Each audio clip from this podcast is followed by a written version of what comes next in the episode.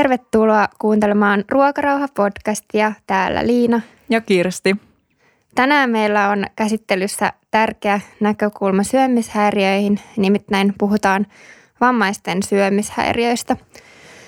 Tiedetään, että vammaisilla ihmisillä on vähän korkeampi syömishäiriöriski verrattuna vammattomiin ja puhutaan tänään vähän siitä, että mistä se ehkä johtuu ja mitä tälle voisi tehdä.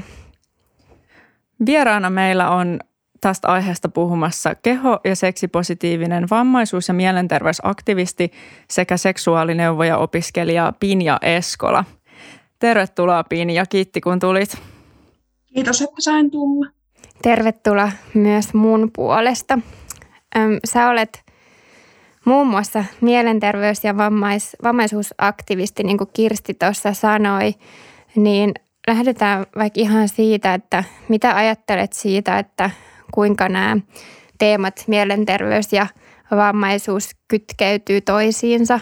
Esimerkiksi oot, oot, niin kuin onko tämmöistä, että, että ableismi ja syrjivät rakenteet asettaa vammaiset haavoittuviksi mielenterveysongelmille? No siis luonnollisesti asettaa, koska kyllähän mielenterveyteen vaikuttaa kaikki, mitä meidän ympärillä tapahtuu ja millaisia asenteita ja haasteita me kohdataan. Oli sitten vammaa tai ei. Ja vammaiset kun kohtaa paitsi, paitsi kehollisia haasteita, niin myös just ympäristöstä tulevia asenteita ja ö, byrokratian kanssa tappelua ja kaiken, kaikenlaista ableismia. Mm. Mä ajattelin... Ja sen lisäksi, jos saan vielä jatkaa, niin tota, ää, jotkut vammathan vielä altistaa mielenterveysongelmille. Se on tosi kiinnostavaa. M- millaiset vammat esimerkiksi altistaa mielenterveyden mm. ongelmille? No mä en ammattilaisen roolista puhu, mutta niin kun, tai niin kuin tässä kohtaa ammattilaisen roolista en tietenkään puhu, mutta esimerkiksi CP-vammaisilla on, on kohonnut riski sairastua ää, masennukseen. Okei, okay, joo. Mä ajattelin, että tähän väliin voisi olla tosi hyvä määritellä vähän käsitteitä, jotta kuulijat tietää varmasti, mistä puhutaan. Niin haluaisitko vielä avata sen käsitteen ableismi? Eli, käsi, eli siis se on tota vammaperusteista syrjintää. Minkä, miten se esimerkiksi voi näkyä varmaan todella monella eri tavalla, mutta jotain... No esimer- mm, esimerkiksi siten, että tota, kielenkäyttö, eli sanaa vammainen käytetään haukkumasanana, tai, tai, tai sitten esimerkiksi paikkoihin ei pääse, että esteellisyyttä tai esteettömyyttä ei ajatella, vaan rakennetaan niin kuin, ä, toimivien kehojen kautta tämä maailma. Ä, sen lisäksi myös niin kuin se, että palvelut ei ole saa, saavutettavia ja ylipäätään se, että niin kuin meistä, koska meidän keho toimii eri tavalla, niin tehdään hirveästi olettamuksia siitä, mihin me pystytään tai mihin me ei pystytä. Mm, joo, hyviä esimerkkejä. Joo, kyseessä on siis niin kuin merkittävä yhdenvertaisuuteen vaikuttava ongelma ja niin kuin ase- asenteet, mm, kyllä. mitä ihmisillä on. Joo, ja tuntuu, että, että jotenkin vammaisten oikeuksista ja ableismista puhutaan aika vähän vielä verrattuna niin kuin moniin muihin tämmöisiin, vaikka sanoa vähemmistöihin, että, että se on ehkä nyt semmoinen vähän toivottavasti nousus oleva, mutta esimerkiksi tässä syömishäiriökeskustelussa en ole hirveästi törmännyt siihen, että puhuttaisiin vammaisten näkökulmasta – Mm, mennäänkin sitten näihin, tai tähän syömishäiriöriskiin, joka alustavien tutkimusten mukaan on, on vammaisilla kohonnut. Niin mitä sä Pinja ajattelet, että liittyy tähän vammaisten suurempaan syömishäiriöriskiin? No siis jälleen kerran voin puhua tässä kohtaa vaan kokemustoimijan roolista ja niin kuin oman, oman näkökulmani ja havaintojeni ja käymieni keskustelujen kautta, että mä en ole millään tavalla vaikkapa mielenterveysalan ammattilainen tai muu, mutta mä koen, että siihen vaikuttaa esimerkiksi siis se, että hirveän usein me vammaiset ajatellaan, että meillä ei ole kontrollia meidän kehosta. Ja sitten taas, kun me nähdään ö, hirveästi kuvastoa mediassa siitä, millainen on kaunis, hyväksyttävä, toimiva, haluttava keho. Ja todetaan, että meidän keho ei toimintarajoitteiden takia, niin se ei vaan mene tuohon muottiin, mitä media tai yhteiskunta meille niin kun yrittää asettaa. Niin, niin sitten jotenkin ajatellaan, että no ainoa tai yksi tapa kontrolloida sitä omaa kehoa on se syöminen. Ja se on yksi asia, mikä vaikuttaa.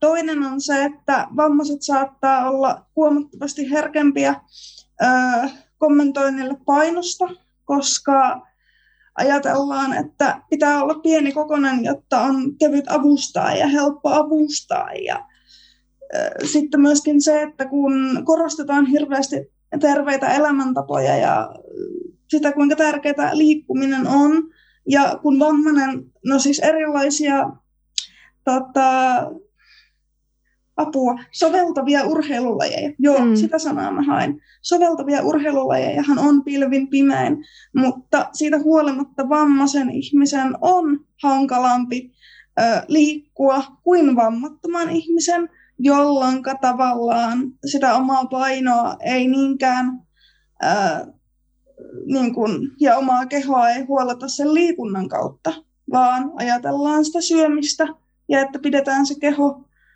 sellaisena helppona, helppona huollettavana just sen painon kautta ja tarkkaillaan syömistä.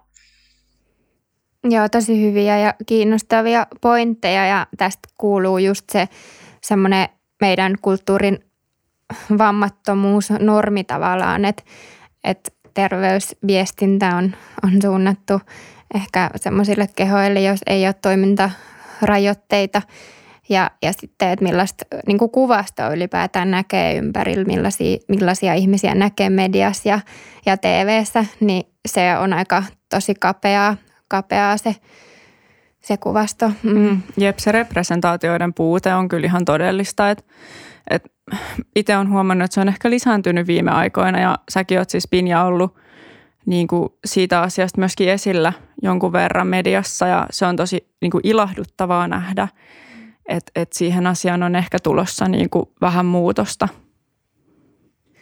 Toivottavasti, joo. Sä mainitsit tuossa, että siihen vammaisten syömishäiriöriskiin saattaa liittyä se halu kontrolloida kehoa ja että, että vammaisilla saattaa olla niin kuin kokemus siitä, että he ei niin kuin ole kontrollissa siitä omasta kehosta, niin mitä sä ajattelet siitä, että liittyykö se siihen avustettavana olemiseen vai vai jotenkin niin kuin siihen vammaiseen kehoon? Mitä sä ajattelet siitä? Ää, se liittyy molempiin hyvin vahvasti. Totta kai se, että jos tarvit apua jossain, niin vähentää sun minäpystyvyyden tunnetta jossain määrin. Ja tavallaan sitä, että kuinka oman näköistä elämää pystyy elämään. Siis totta kai se esimerkiksi henkilökohtainen apu on just sitä varten, että sä pystyt elämään oman näköistä elämää, mutta kyllähän se aina vaikuttaa vähän, että teetkö sä täysin itse asian juuri tismalleen sillä tavalla, kun sä haluat, vai pyydätkö sä apua joltakulta toiselta. Ja ylipäätään sitten se, että kun mm, äh, ihmiset ei välttämättä, jos ne avustaa, niin ne saattaa, jos tarvii päästää henkilö iholle, niin saattaa avustaa just silleen, niin kuin mikä heistä tuntuu helpommalta ja yksinkertaisemmalta, mikä taas tuntuu, että avustettavan tai siis vammaisen itsensä niin kuin halua tehdä siinä tilanteessa just niin kuin hän olisi halunnut, ei välttämättä kunnioitettu just sillä hetkellä. Tai voitu kunnioittaa, että jos tilanne on syystä tai toisesta semmoinen, että ei voikaan toimia niin kuin se vammainen olisi halunnut toimittavan. Ja luonnollisesti se sitten myös, että jos se keho ei tee niin kuin sä tahdot, jos tulee vaikka pakkoliikkeitä tai et saa... Ää, et saa jalkaa koukkuun, kun haluaisit, tai joka paikkaan sattuu ja mikään ei auta, niin totta kai kaikki tämmöinen vaikuttaa. Mm. Hyviä pointteja. Mm, joo. Mm. Niinpä.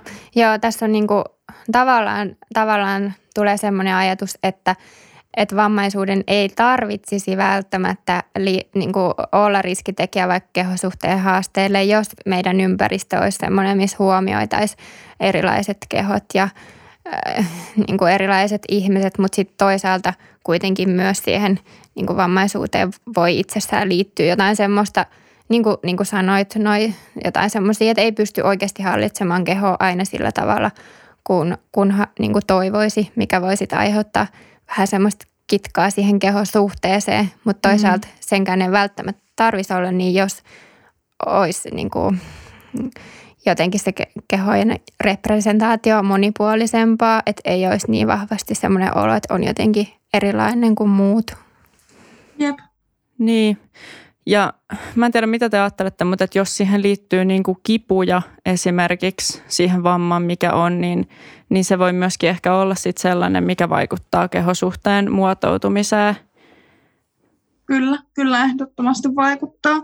Et mä en koe, että mun perusvammaan ö, liittyisi suoraan kipuja, mutta mähän olen elänyt kipujen kanssa ö, sen jälkeen, kun mulle tehtiin iso niin kuin iso leikkaus vuonna 2015. Ja kyllä mä sanon, että aina kun mulla on kivuliaampi kausi, ja niihin kipuihinhan ei sisältä mitkään särkylääkkeet, niin mun on todella paljon hankalampi suhtautua siihen mun omaan kehoon ja nähdä se positiivisessa valossa silloin, kun sattuu. Niin, se on tosi ymmärrettävää, että, että jos siihen oman keho, omassa kehossa on oikeasti hankala olla, että siihen voi kohdistua silloin semmoista turhautumista ja ärsyntymistä, että miksei se nyt vaan voisi mm. olla vaikka kivuton. Joo, toi pätee varmaan aika moniin sellaisiin sairauksiin, jotka mm. tuottaa jollain tavalla niin kuin kroonista kipua tai semmoista jatkuvaa, mihin just ei ole ehkä niin kuin sellaista selkeät hoitoa, että mikään särkylääke vaikka auttaisi tai, tai muuta. Mm. Pinja, sä oot kertonut myös, että sä oot itse sairastanut syömishäiriötä. Kyllä. Niin milloin sä oot sairastanut ja miten se sairaus sun kohdalla alkoi? Ää, mä sairastuin silloin, kun mä olin 12. Ja mä voin sanoa toipuneeni siitä vasta lukion aikana. Ja siis se alkoi ihan siitä, että mua avustanut henkilö, joka oli kuulemma siis avustanut myös isokokoista isäänsä, niin sanoi, että, ja en sano siis pelkästään tästä, mutta tämä on yksi asia, jonka muistan, niin sanoi, että, että tunnunpa mä painavalta, mistä mä olen silleen niin kuin pienikokoisena ihmisenä, että no mitäs hitto. Mm. Ja siinä vaiheessa mä muutenkin olin äh, alkanut siis tiedostaa omaa vammaani enemmän. Mun vammahan on synnynnäinen, että mä oon kyllä elänyt tämän vammani kanssa koko ajan, mutta en mä sitä pienenä ajatellut. Mm. Öö, mä oon kasvanut käytännössä tota, vammattomien, vammattomien piirissä silloin ihan mupsuna. Ja tota, menin, menin ja riehuin mu, tota, vammattomien kanssa ihan siinä, missä kaikki muutkin. Et kyllä mulla oli henkilökohtaista apua, mulla oli apuvälineitä, mutta mä koin silloin muksuna olevani vaan vammaton, joka, joka tarvii vähän enemmän niin kuin, muiden ihmisten apua ja liikkuu vähän eri tavalla. Se oli tosi jännä ajattelutapa, mutta kuitenkin. Niin sitten silloin ää, joskus 12-vuotiaana mä olin pikkuhiljaa alkanut tiedostaa, että okei, että en mä ehkä olekaan ihan samanlainen kuin noin mun luokkakaverit niin kuin oikeasti. Ja tavallaan se oma vammaisuus puski sieltä tietoisuuteen, koska pikkuhiljaa sain enemmän vastuuta ja multa ruvettiin kyselemään vaikka assaria palkatessa, että no minkälaista assaria haluaisin, vaikka en mä tietenkään siinä kohtaa palkannut ketään, mutta me otettiin enemmän siihen rekryprosessiin mukaan ja kuntoutuspalautteisiin mukaan. Ja... Mm. Koet sä, että se tuli jotenkin ulkopuolelta se, että minkä takia se sitten tuli voimakkaammin sun tietoisuuteen? Että saiko sä just jotain niin kuin kommentteja vaikka luokkakavereilta tai että et miten, niin kuin mikä se oli tavallaan se mekanismi, että et miksi se tuli just sit silloin? Mm, siis joo, kyllä, kyllä mä sain. Että niihin aikoihin mä rupesin uskaltaa tunnustaa mun ensimmäisiä ihastuksia esimerkiksi ja sain pakkeja, koska en mä voi, kun sulla on toi vamma ja minkä mä siis, mä en todellakaan syytä yhtään ketään yhtään mistään, mä ymmärrän todellakin niitä pieniä ihmisiä, jotka ne pakit anto, koska tuntuuhan se ajatus nyt vieraalta ja muutenkin oltiin kaikki ihan muksuja. Niin se on sinänsä tosi ymmärrettävää, mutta kyllähän se sattuu. Mm. No ihan varsinkin, varmasti. Mm. Mm, varsinkin kun mä olin pienenä tosi ujo ja arka ihminen, enkä todellakaan uskaltanut tunnustaa yhtään kenellekään mitään ihastumisia, ennen kuin mä sitten niinku pitkän, pitkän, pitkän harkinnan jälkeen uskalsin. Mm. Joo, kuulostaa tosi surulliselta ja miten sä sanoit, että sä ymmärrät, että se tuntuu vieraalta, niin, niin toivoisin, että sen ei tarvitsisi tarvis tuntua vieraalta välttämättä. No kun mulle tuli myös just niin kuin mieleen jotenkin, että jos ei ne representaatiot olisi niin kapeita, mm. niin, niin ehkä se niin kuin lastenkaan tai niin kuin aikuistenkaan tai kenenkään suhde niin kuin siihen asiaan ei olisi jotenkin noin – niin kuin haastava, niin, kun kyllä. nyt näillä niin kuin ihmisillä selvästi sit oli Joo. ollut. Ja toi, miten sä kuvasit sun lapsut, kuulosti musta kauhean ihanalta. Niin että kuulosti. Sä oot, että mm. sä oot mm. kuten muut, mutta sä vaan satut tarvitsee vähän enemmän apua tietyissä asioissa ja jotkut toiset tarvii jossain toisessa asioissa. Et mitä sä ajattelet, että mitä olisi voinut tehdä toisin, että sulle olisi säilynyt pidempään tämä kokemus? Tuleeko mm. sulla mieleen? En mä oikeastaan usko, että olisi voinut tehdä hirveästi toisella tapaa. Mm. Ja toisaalta mä koen sen myös ihan niin kuin, äh, hyvänä asiana, että mä tiedostin, rupesin tiedostaa sitä vammaisuuttani, koska silloin pystyi tavallaan niin kuin, hyväksymään ja opettelemaan niihin elämän realiteetteihin jo varhaisemmassa vaiheessa. Ja elämän realiteeteilla mä tarkoitan sitä, että byrokratia on ja byrokratia tulee aina olemaan.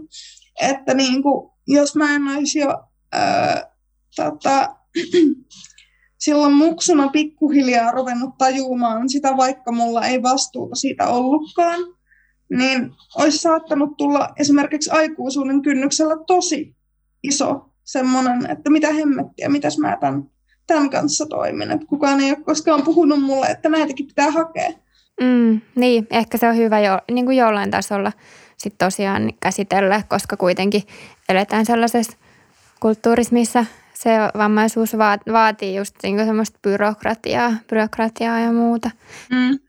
Äh, sitten jos haluat siitä muuten vielä, että miten se ö, syömishäiriö näkyy mun kohdalla, mm. niin mä en niihin aikoihin, kun mä sairastin, niin mä en todellakaan siis liikkunut yhtään. Mm. En harrastanut minkäännäköistä liikuntaa ja vihasin liikuntaa yli kaiken. Aivan kamalaa. Sitä mieltä mä niin tuohon aikaan olin, että mä vaan lakkasin syömästä. En, en syön. Ja, Et, ja äh, sen takia mä koen sen perinteisen ajatuksen anorek- anorektikosta, joka on semmoinen hullun liikkuvaa sorttia, niin tosi haitallisena. Ja ne tavallaan stereotypiat, mitä syömishäiriötä sairastavista on, niin on vaarallisia, koska ne saattaa jättää eri tavalla oirehtivat ihmiset täysin ulkopuolelle, mm. koska kaikki syömishäiriöt ei edes näy ulospäin. Kyllä, joo. Siis mä niin kuin heti kun sä sanoit tuonne, että, että sä et liikkunut ja, ja sitten, että se niin kuin, sairastamisen tapa on ikään kuin erilainen kuin joku se stereotypia, niin heti jotenkin tartuin niin kuin ajatuksissani siihen, koska me just tehtiin sellainen myyttijakso, jossa me puhuttiin just niin kuin siitä, että, että se kaikkien sairastaminen niin se ei niin kuin näytä samalta ja mm. oikeasti niitä oireita on niin kuin yhtä paljon kuin sairastavia. Ja just esimerkiksi se pakkoliikunta-ajatus on, on varmaan ihan hirveän tiukassa niin kuin terveydenhuollossa ja ihmisillä ylipäätään, että jos joku ei liiku, niin sillä ei voisi olla syömishäiriö tai että jotenkin, että se on niin kuin semmoinen avainoire. Mutta musta toi oli niin kuin hyvä pointti, että, että ei se kaikilla ole ollenkaan niin, että, että siinä on niin kuin varmasti eri asioita, että mitä niin kuin sairastavat kontrolloi. Oliko se sulla tietoinen ö, reaktio tähän sun avustajan kommenttiin, että, että okei, että mä oon nyt liian painava ja mun, mä voisin vähän laihduttaa, että hänellä on nyt helpompi sit tehdä työtänsä vai oliko se enemmän, että se sitten, niin, vähän, miten, miten sä kuvailisit sitä? Ensinnäkin mä haluan painottaa, että kyseessä oli sijainen, ja. ei mun mm. Eli mä olin siihen aikoihin tosi herkillä. Mm. Osa syy siihen oli se, että ää, rupesi myös pikkuhiljaa ahdistaa se oma keho ja sen toimimattomuus, kun sitä rupesi tajuamaan eri tavalla kuin aiemmin oli tajunnut. Ja sitten myöskin niin kuin se, että mä oon kasvanut sellaisessa kodissa, jossa omaan kehoon suhtautumisen malli, joka on tullut vanhemmalta, niin on ollut hirveän negatiivinen. Mun kehoon ei ole suhtauduttu negatiivisesti, mutta olin siis nähnyt, kuinka vanhempi suhtautuu hänen omaan kehoonsa negatiivisesti. Joo, se malli on oikeasti tosi tärkeä, mm. että se kyllä tarttuu se jotenkin, että niin kuin sitä peilataan, että, että miten vanhempi suhtautuu ja miten se puhuu omasta ja muiden kehoista. Niinpä. Se on tosi merkittävää. Mm. Kyllä. Ja tätä taustaa vasten, tätä kaikkea vasten, niin kyllä se oli tietoinen reaktio multa, että voisin pudottaa hiukan painoa, vaikka ei mulla kyllä silloin siihen mitään tarvetta olisi ollut. A, olen lapsi, B, olen aina ollut pienikokoinen. Mm. Mm, joo, mutta kuulostaa, että sulla on ollut, ollut sellaisia altistavia tekijöitä ja, ja sitten tämä oli semmoinen niin kuin laukaseva tekijä. Ja tästä oli itse asiassa ihan tutkimuskin 2014 Sismilja eli tutkijoilta, jossa, jossa oli tutkittu nimenomaan, että, että vammaiset ihmiset, jotka tarvitsee tarvitsee apua liikkumiseen, niin on, on erityisen haavoittuvassa asemassa painoa koskeville kommenteille. Et tässä sun tarinassa se tulee hyvin, hyvin esiin kanssa, että et ei se varmaan niinku välttämättä itsessään sairastuta, mutta et jos on semmoisia altistavia tekijöitä ja muutenkin ehkä vähän semmoista orastavaa, hankalaa kehosuhdet, niin tuommoinen kommentti voi olla kyllä tosi vahingollinen. Kyllä. Joo, ja kuulostaa jotenkin myöskin semmoiselta tietyllä tavalla niin kuin epäammattimaiselta, että jos, että jos tehtävä on niin kuin avustaa, niin siihen tehtävään tuskin kuuluu niin kuin sen avustettavan kehon koon tai minkään muunkaan kommentointi, että, että kuulostaa jotenkin tosi kurjalta, niin kuin, että, että sulla on tollainen kokemus. Mutta mitä sä ajattelet siitä, että mitä niin kuin avustajat vois tehdä, jotta he turvais vammaisten kehorauhan? Uh, no just se, että ei, ei kommentoisi esimerkiksi sitä, että miten toinen syö tai on syömättä, miten toinen pukeutuu, miten toinen liikkuu tai on liikkumatta, eikä ylipäätään kommentoisi niin kuin kehon toimivuuttakaan. Käytännössä siis niin kuin mitään kehosta. Ää, totta kai, jos on huolissaan, siis aidosti oikeasti puhtaasti huolissaan jostain, tai, tai huomaa jonkun niin kuin vaikka jäljen, jota kehossa ei ole aiemmin ollut, niin sellaisista asioista voi luonnollisesti sanoa, että ootko hei huomannut, että sulla on tämmöinen haava tässä ihossa.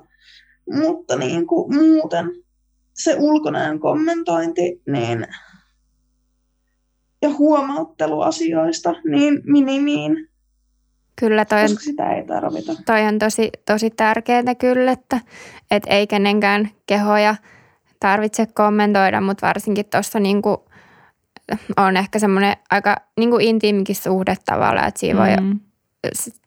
voi olla niinku herkällä alueella, että se on tosi asiatonta kyllä kommentoida, kommentoida kehoa, oli se sitten niin kuin mikä, se, mikä se motiivi. Et tietysti niin kuin sanoit, että jos on oikeasti joku huoli ja joku asiallinen kommentti mielessä, mutta et muuten varmaan ihan hyvä nyrkkisääntö, että ei, ei tarvitse kommentoida kenenkään kehoa. Miten sä Pinja tällä hetkellä voit ja mikä sä sanoit, että sä lukiossa suunnilleen toivuit, niin mikä sua motivoi sitten toipumiseen silloin? Yllättävää kyllä, liikunta. Okay. Mä löysin liikunnan ilot ja totesin, että mä haluan kasvattaa lihasta, eli mun on pakko syödä. Joo, kyllä se liikunta voi, voi toimia just noinkin, että se voi motivoida toipumiseen ja olla semmoinen kiva, kiva juttu ja terveellä pohjalla semmoinen niin kuin, oma kiva asia, mistä saa, saa just motivaatiota vaikka syömiseen. Kuulostaa tosi hyvältä. Sait sä mitään apua tai tukea siihen syömishäiriöön silloin, kun se oli niin kuin päällä? En. Jälkikäteen ajateltuna, niin olisin ehdottomasti tarvinnut.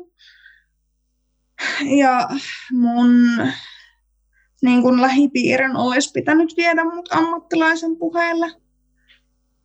Homma olisi luultavasti ollut tosi lyhyempi, mm. tosi paljon lyhyempi kuin mitä se oli, mutta en, en saanut, että ihan niin kuin sitten tavallaan omin keinoin ja äh, lähipiirin välillä vähän, miten tämän sanoisi nätisti, karskeinkin konstein, niin yritettiin sitä ruokasuhdetta sitten normalisoida. Tunnistettiinko sul kuitenkin, tai tunnistiko ihmiset sun ympärillä, että ja, ja miten sä itse, missä vaiheessa itse tunnistit, että sulla on syömishäiriö? No siis siinä meni aikaa. Mä tunnistin sen vasta joskus yläasteen puolivälissä ehkä. Öö, ja tota, kyllä ihmiset mun ympärillä tunnisti sen todellakin, koska mä olin sitten jossain vaiheessa aivan siis järkyttävän laiha.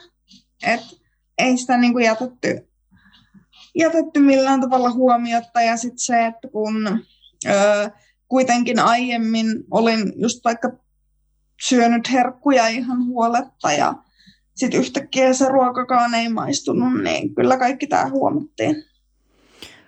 Puhuttiin aiemmin siitä avustajan merkityksestä, niin millainen rooli sun avusta, avustavalla henkilöllä oli sit siinä sun toipumisessa? Et oliko hänestä apua, hyötyä? Öö, henkisesti avustajasta ei, ei siinä tilanteessa ollut mitään apua. Ja mä haluan niin kun, sanoa, että tässä kohtaa en todellakaan syytä avustajia.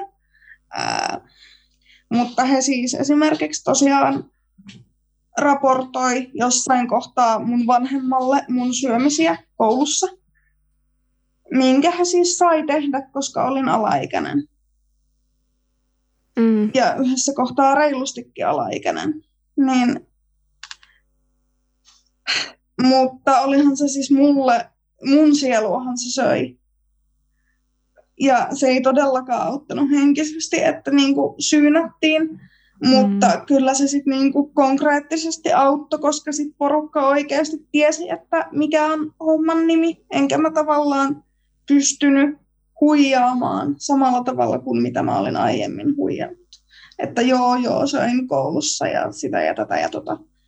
Mm, joo, mutta ymmärrän, että se voi tuntua pahalta ja vähän semmoiselta luottamussuhteen rikkomiseltakin, että mm. et varsinkin jos siitä ei ole, ole kommunikoitu, että hän ei ole sanonut, että, että mä oon pahoillani, mutta että mä oon huolissa ja musta tuntuu, että olisi hyvä sanoa sun vanhemmille, että mitä ajattelet tästä, vai jos se on vähän sellaista niin kuin selän takana sitten. Kyllä siitä myös kommunikoin, kommunikoitiin, mutta mm. eihän se silloin, kun varsinkaan silloin, kun sä oot sitä mieltä itse, että ei tässä ole mitään ongelmaa, mm mm. niin eihän se siinä kohtaa auta, että ihmiset vaikka kuinka kommunikoisi siitä. Niin, se salailu on niin jotenkin tyypillinen osa sitä syömishäiriön alkuun ja just se, niin kuin, että et, et jos joku siihen puuttuu, niin se tunkee niin, kuin niin jotenkin intiimille alueelle, että se on kyllä tosi ymmärrettävää, että se tuntuu niin kuin pahalta. Mutta mm. just niin kuin sanoit, niin että sit se oli kuitenkin hyödyllistä, että et, et läheiset sit sai niin kuin tietää, että, että missä mennään. Mm. Mitä, mulla tulee mieleen sellainen kysymys, että, että mitä sä haluaisit sanoa niin kuin sille 12-vuotiaalle Pinjalle nyt tai jollekin ihmiselle, joka käy ehkä läpi sitä samaa semmoista äh, pohdintaa ja, ja sä oot mun mielestä käyttänyt, onko sä käyttänyt tämmöistä sanaa vammaiskriisi, vammaisuuskriisi, niin, vammakriisi. vammakriisi, niin tota, äh, ja mitä sä haluaisit sanoa tällaiselle ihmiselle tai 12-vuotiaalle itsellesi nyt? Ää, no siis mä haluan painottaa, että kaikki vammakriisit ei siis todellakaan liity millään tavalla syömishäiriöön tai laukaise syömishäiriötä. Mm, joo, varmaan osa voi, osa voi, mutta ei todellakaan kaikki. Et itsellänikin on tällä hetkellä taas vaihteeksi vammakriisi menossa, mutta en koe minkään sortin hätää sitten taas olevan sen puolella, että olisin syömishäiriön suuntaan menossa. Mm, ja hyvä pointti, että ne on mm. varmaan hyvin yksilöllisiä. Mutta mitä haluaisin sanoa 12-vuotiaalle itselleni tai jollekin muulle, joka kamppailee äh, mahdollisen syömishäiriön kanssa mm, niin kuin vammaisena tai on menossa siihen suuntaan, niin mä sanoisin, että älä, et yritä olla välittämättä niiden muiden kommenteista, että ne on vaan ajattelemattomia, että jos sulla on hyvä olo sun kehossa, eikä susta tunnu esimerkiksi ää, hankalalta, raskaalta, tehdä asioita siis raskaammalta kuin aiemmin, etkä se huomaa semmoista muutosta sun ää, kehossa, niin sun ei tarvi olla huolissa sun painosta, eikä sun kyllä oikeastaan muutenkaan mm. tarvitse olla huolissa sun painosta. Sä oot lapsi. Mm. Et jos sä koet, että sulla on joku tarve, ää, tarve olla huolissasi siitä, että paljonko sä painat tai miltä sä näytät, niin mene puhumaan jollekin hyvälle aikuiselle, joka toivottavasti ohjaa sut puhumaan lääkärin kanssa, joka toivottavasti osaa katsoa tilannetta sensitiivisesti ja arvioida oikeasti, että onko terveydellisistä syistä syytä pudottaa painoa. Aidosti oikeasti terveydellisistä syistä. Mm. Et jos sitä ylipainoa olisi merkittävästi ja se vaikuttaisi arkeen raskaasti. Mm. Niin. Ja sitten mitä mulle tuli tuosta mieleen, niin oli myöskin se, että, että voisiko sen avustajan kanssa, jos siis saa vaikka sellaisia kommentteja, mitkä liittyy painoon tai kehoon, niin voisiko sen avustajan kanssa niin kuin puhua siitä ja sanoa, niin kuin, että miltä se tuntuu tai mitä ajatuksia se herättää itsessä.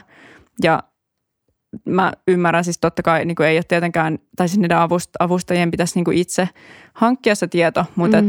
Että et he vois myöskin niin kuin vaikka ohjautua siis tiedon piiriin ja niin kuin ottaa vähän selvää, että miten he vois niin parhaalla mahdollisella tavalla niin kuin tukea sitä semmoista kehorauhaa.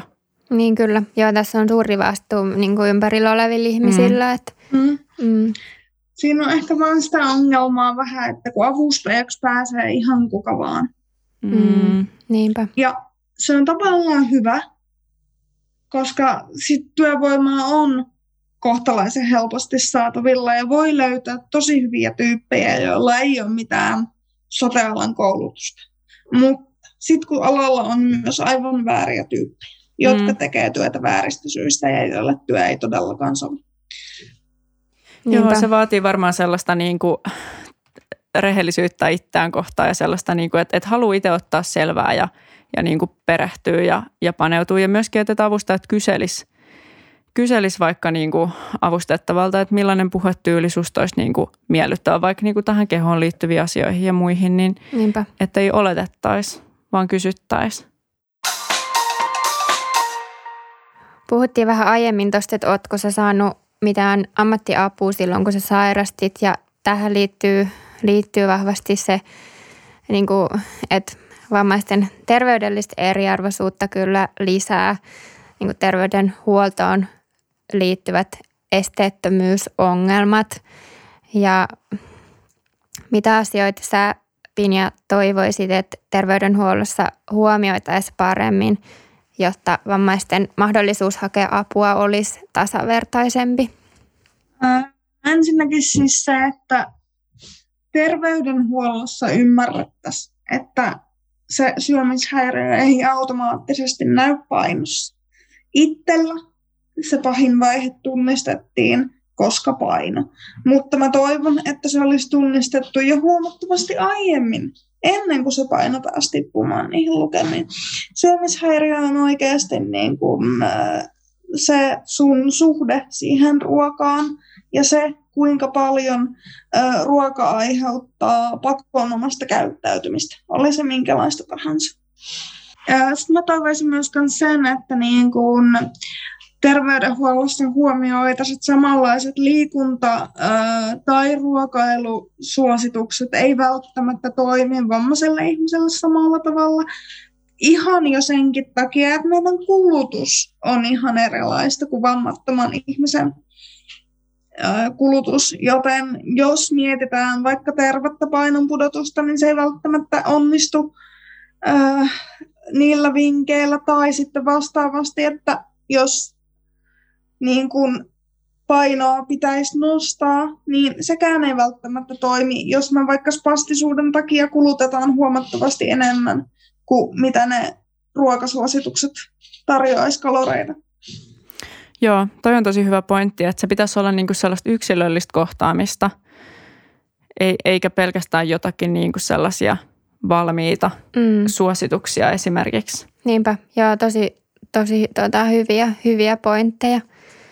Mitä sä Pinja sanoisit ihmisille niin kuin noin yleisesti, että miten me voitaisiin vähentää ylipäätään ableistisia asenteita yhteiskunnassa? Mitä jokainen voi niin kuin omalla kohdallaan tehdä? Mm, no ihan sillä yksinkertaisella tavalla, että annettaisiin enemmän ääntä vammaisille, kuunneltaisiin mitä meillä on sanottavaa, huomattaisiin, että meillä on tosi paljon erilaista eri lähtökohdista lähtevää osaamista, jonka avulla yhteiskunnasta voisi tehdä rakenteellisesti tasa-arvoisempaa, jos tosiaan meitä kuunneltaisiin jo vaikka palveluiden suunnitteluvaiheessa. Suosittelisin myös sitä, että niin kun kutsuttaisiin luennoimaan ihan kouluille ja muille tahoille vaikka omasta elämästään. Toki jokainen vammainen on yksilöllinen, ja yksilö ja vammaisuus näkyy hänen elämässään eri tavalla kuin toisen, mutta siitä saa jonkunnäköisen kuvan. Ja myöskin se, että aina voi periaatteessa mennä kysymään vammaiselta, jos jokin asia mietityttää. Ja tämä ei tarkoita, että kaikkea voisi kysyä kaikissa tilanteissa, vaan maalaisjärkeä on hyvä käyttää jos haluaa tietää jotain vammaisen elämästä tai kyseisestä vammaisesta, niin kuin nimenomaan niiden toiminta- toimintarajoitteiden kautta, kannattaa miettiä, että onko juuri tämä hetki ja aika ja paikka oikea sen asian kysymiselle. Hmm. Hyviä, hyviä ajatuksia ja, ja toi kokemus puhujien korostaminen on varmasti tärkeää, koska just se, että kuullaan niin kuin ihmisten kokemuksia, niin se auttaa ihan eri tavalla niin kuin eläytyä niiden ihmisten tilanteisiin mm. kuin se, että, että kerrotaan vain jotain sellaista niin kuin tietoa jostain asioista jollain yleisellä tasolla. Että musta toi on myöskin tosi tärkeää, että, että on kokemustarinoita ja just, että pyydettäisiin niin kuin enemmän, enemmän ihmisiä puhumaan. Mm. Jokaisen jakson lopussa me kysytään meidän kaikilta vierailta vakkarikysymys ää, ja niin nytkin. Eli Pinja, mikä susta on sun kaikista paras puoli? Ää, mun suorasanaisuus. Hyvä. Ja hei vielä, kun puhuttiin noista kokemuspuhujista ja kokemusasiantuntijoista, niin onko Pinja niin, että sua voi, että sä teet työksesi esimerkiksi tämmöisiä jotain koulutuksia tai että sua voi pyytää Joo. puhumaan? Joo kyllä mua voi pyytää puhumaan, että ää, tuun mielelläni erilaisille tahoille puhumaan ää, joko kouluille tai sitten ihan ammattilaisryhmille. Mistä kautta sut voi löytää, jos ää, kiinnostuu? Tota, Kynäniekan salaiset mietteet blogin kautta voi ottaa yhteyttä tai sitten Instagramissa at kynäniekka. Joo, hyvä. Ja loppuun muistutetaan joka jaksossa, että jos itse tai joku läheinen kärsii syömishäiriöstä, niin apua voi hakea esimerkiksi koulu- ja työterveydestä, opiskeluterveydestä omalta terveysasemalta ja sitten voi tutustua Syömishäiriöliiton palveluihin. Meihin saa yhteyden Instagramin kautta at ruokarauhapodi. Ja me palataan jälleen ensi viikolla. Kiitoksia Pinja tosi paljon vierailusta. Tämä oli oikein antoisa keskustelu. Joo, kiitos munkin puolesta. Kiitoksia teille. Todella paljon, että pääsit mukaan. Ensi viikkoon. Moikka. Moikka.